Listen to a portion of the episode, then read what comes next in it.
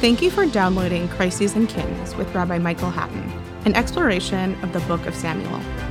This series is a production of Pardes North America in partnership with the Koren Podcast Network and is lovingly sponsored by the Neustein family in memory of Rabbi Dr. Joseph Neustein for his fourth yahrzeit. Be sure to subscribe wherever you are listening. And now, Michael Hattin. Welcome back, everyone, to our Pardes podcast on Sefer Shmuel. This is Michael Hattin in Jerusalem. Last time we read chapter 6 of Shmuel Bet, which spoke about David's triumphant relocation of the ark to Jerusalem. Remember that David had turned Jerusalem into his capital, the capital of the united tribes of Israel. By relocating the ark to Jerusalem, David now makes it not only the political center of his kingdom, but the spiritual center as well and the glory and the triumph associated with this moment is now continued as chapter 7 begins with the king expressing an unusual desire.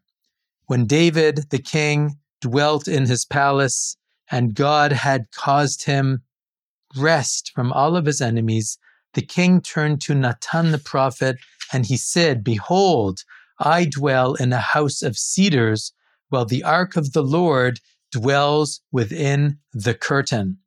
Natan said to the king, Everything that is in your heart, go and do, because God is with you. The conversation between David and Natan is somewhat cryptic. Let's attempt to analyze what is actually taking place. We begin by noting that this is really the first official mention of Natan, the prophet of David's court. Remember that the prophet Samuel died some time ago, recorded in chapter 25 of Shmuel Aleph. And really, from that point forwards, we had heard about a prophet by the name of Gad who was advising David during that period of time when he was a fugitive from Shaul. And now we hear of an official prophet by the name of Natan. From this point forwards, Natan will figure prominently in the story of David and David's court. And it is significant to note that this is a moment unlike anything ever reported during the lifetime of Shaul. Shaul never turned to Samuel the prophet for guidance or for instruction. Sometimes Samuel turned to Shaul with rebuke, and Shaul responded. But this is an entirely different model in which the king, representing temporal power, understands that they must seek the guidance of the spiritual power, the spiritual guidance, the prophet of the Lord, if they are to succeed. Later on in the biblical story, of course, there will be tremendous tension between these two centers the king on the one hand, the prophet on the other. The prophet obviously is at a disadvantage in that he does not have the power at his disposal that the king does.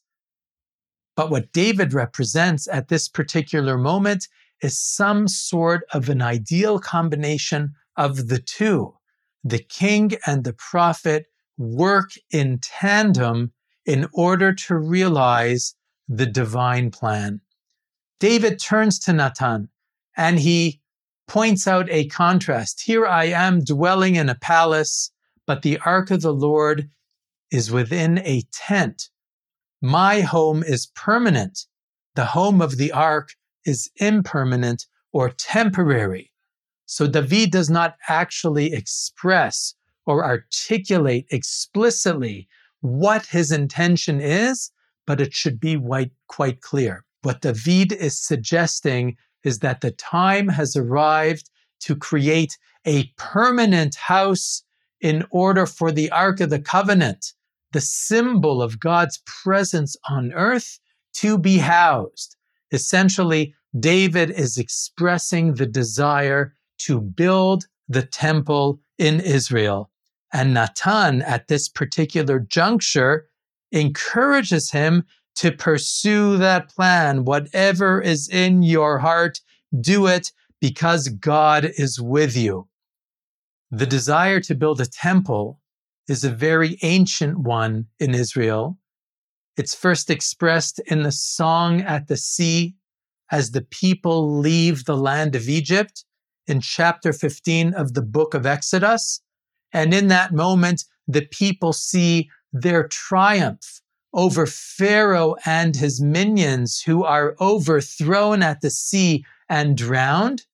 They see themselves rescued from their taskmasters by divine intervention. They look towards the future, entering the land and settling it. And in that vision of the future, they see a temple ultimately rising to express the idea of God's permanent presence in their midst. Tiviemo vatitaemo, they sing in Exodus chapter 15. Bring us in, plant us on the mount of your possession, God. Machon l'shivtecha pa'alta Hashem. God, you will establish a place for your dwelling. Mikdash Hashem konenu yadecha. The temple, God, your hands will establish. It has been about four and a half centuries since that very first expression of a desire to build a temple is mentioned by the Israelites in the Tanakh. And now David understands that the moment has finally arrived. If we look at the conditions, we might appreciate why David imagined that the time to build the temple had arrived and why Natan at this point agrees. David had been selected as the king of Israel by Shemuel, by God himself. After all, David had risen to become king successfully. The house of Shaul had been neutralized. After all, David succeeded in consolidating his rule and beginning the process for the very first time of uniting the tribes.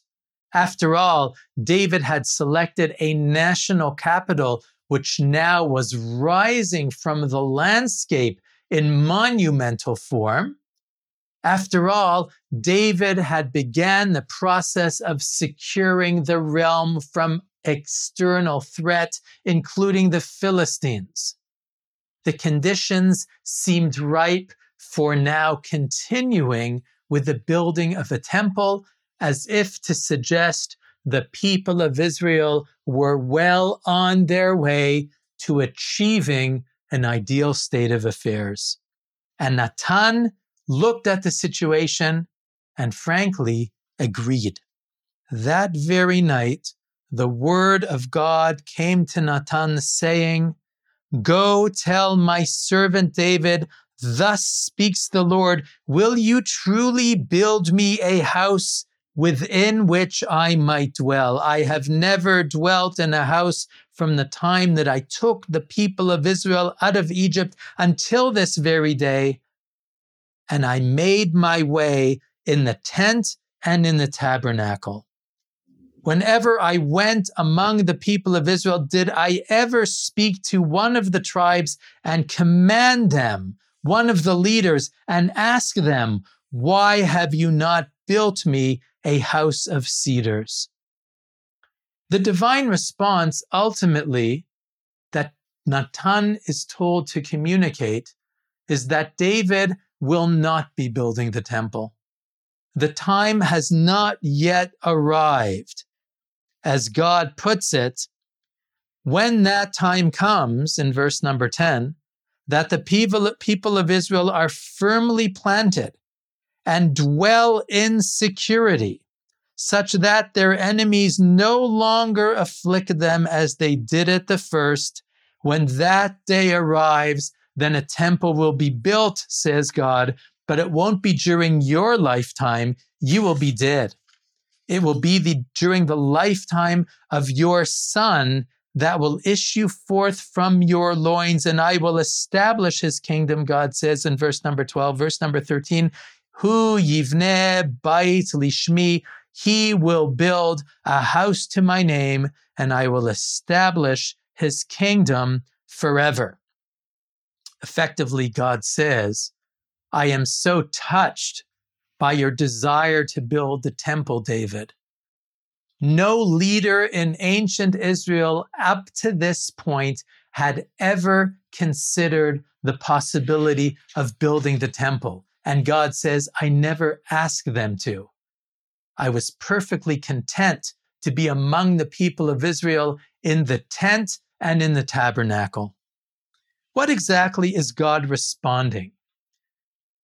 First of all, David's overture, says God, is unprecedented.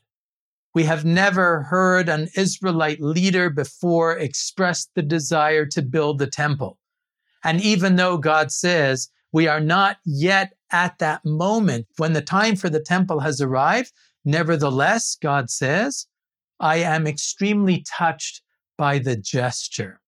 And in this dynamic is embedded an extremely important idea about the nature of the temple. Essentially, God is saying the desire to build a temple must be the initiative of the people of Israel and not the divine imposition of God Himself. God could have told the people, build a temple to my name. God could have told or commanded one of their leaders over those, over those four centuries to actually begin the process of constructing that temple. But God says, I never did. Implication, why not? Because the initiative has to come from the people of Israel, or else it does not have meaning. If the idea of building a temple and bringing God's presence into our lives is a divine imposition, then effectively it is devoid of meaning. Only if we take the initiative, only if it is a desire of the people of Israel to incorporate God's presence among them, does a temple actually make sense. So fundamentally, God is saying, I am so proud, David, that you have expressed this desire. I have been waiting the longest time for an Israelite leader to express the desire of building a temple. Because that, after all, is the initiative, the only initiative that could unleash the dynamic of bringing God's presence into the world. God can impose his presence but then human beings have no choice. Human beings have no role. It's only if human beings, the people of Israel, desire God's presence in their midst that building a temple actually makes sense.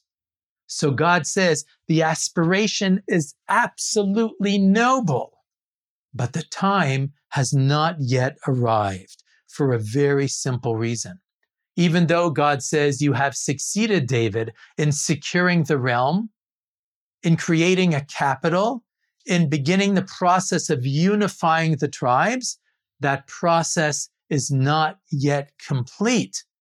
There are still threats which loom over the kingdom, surrounding peoples that threaten the people of Israel. The unification of the tribes as a process has not yet been completed. God says, when that moment arrives, and it will be after your death, then a temple will be appropriate. Then a temple will make sense. And in here is, of course, embedded another critical message, which is the building of the temple never solves problems. The building of the temple makes sense when all of the other problems have been solved. So until those problems have been solved, then a temple makes no sense. When all of the social, economic, security, spiritual problems have been solved by the people of Israel themselves, then a temple rising in their midst represents a crowning achievement, as if to say the ideal state has been created. But until that day arrives, the temple cannot be built. God says it will arrive, but not during your lifetime. Interestingly enough, in the book of Chronicles, when David recalls these events, he points out a different reason for the disqualification for building the temple. As he puts it in chapter 22 of the first book of Chronicles, and again in chapter 28 of the first book of Chronicles, God says to him the following Dam larov shafachta, you have spilled much blood. You have waged great wars. You will not build a house to my name because you have spilled much blood on the ground before me. So here we find a completely different reason as to why David is disqualified. It's not because the people of Israel have yet to achieve a situation of complete peace, security, and rest.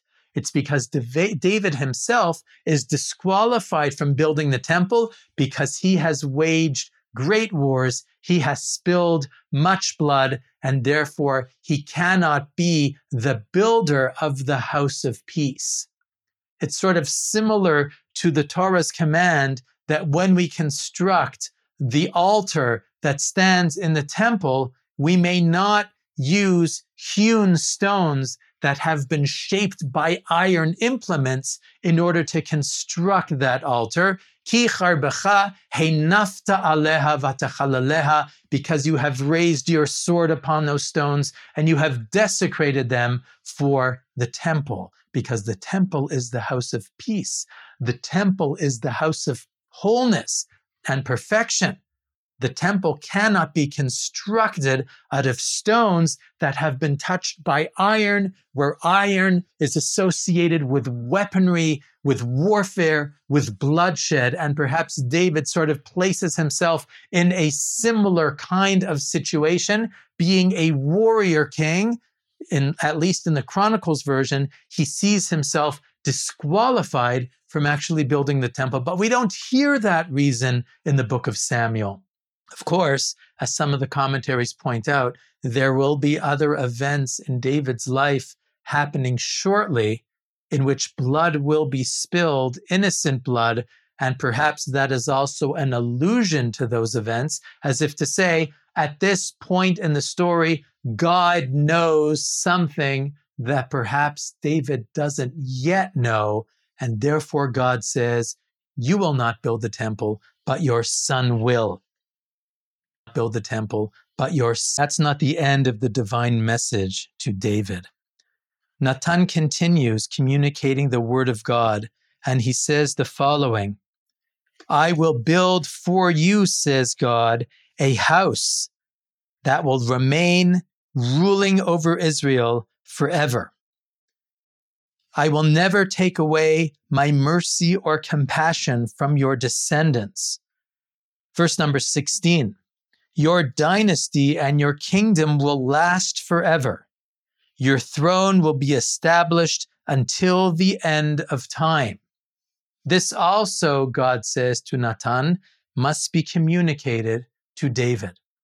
So, employing a similar kind of imagery, even as David is disqualified from building the house of God, God assures him that his own house his own dynasty, that is, will be established by God and will last forever.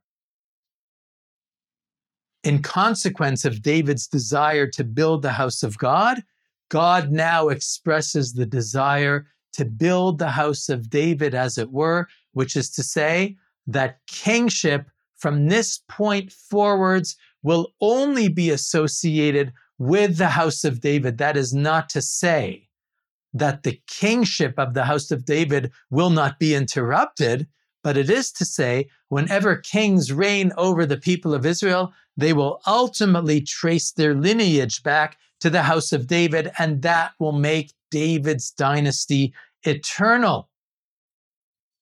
David receives the word of Natan. On the one hand, disqualified from building the temple. On the other hand, offered an assurance of a dynasty that will last forever. David expresses no disappointment, no rancor, and no bitterness, even though perhaps this great opportunity has been denied him. On the contrary, David says in the continuation of chapter 7 I am undeserving of this divine bestowal, and I am extremely grateful, God, that you have offered me this wonderful idea of a dynasty that will last forever. May it in fact come true, God. May your name be great forever. May your name over Israel last forever, and may my dynasty continue. David, therefore, expresses absolutely nothing but humility and gratitude at this transcendent moment. Effectively, David will not build the temple, but his dynasty will continue. And David appreciates the divine blessing for what it is. For what it is. Servant, David says, be blessed by you forever. Blessed by you for this incredible chapter with a reading from Sefer Tehillim, the book of Psalms, chapter 132, where these particular events are revisited and expressed in poetic form. And what we hear in this particular chapter in Tehillim is David's intense desire to build a temple matched by God's blessing of a dynasty forever and David's gratitude in receiving that news. A song of ascents. O Lord, remember in David's favor his extreme self denial how he swore to the Lord and vowed to the mighty one of Jacob, I will not enter my house, nor will I mount my bed. I will not give sleep to my eyes or slumber to my eyelids until I find a place for the Lord, an abode for the mighty one of Jacob. The Lord swore to David a firm oath that he will not renounce. One of your own issue I will set upon your throne. If your sons keep my covenant and my decrees that I teach them, and their sons also, to the end of time shall sit upon your throne. The Lord has chosen Zion, he has desired it for his seat. This is my resting place for all time. Here I will dwell, for I desire it. Thank you again for listening to Crises and Kings with Rabbi Michael Hattin, a production of Pardes North America in partnership with the Koren Podcast Network. If you liked what you just heard, please give a five star review wherever you download your podcasts. And don't forget to subscribe so you never miss an episode. Thanks for listening.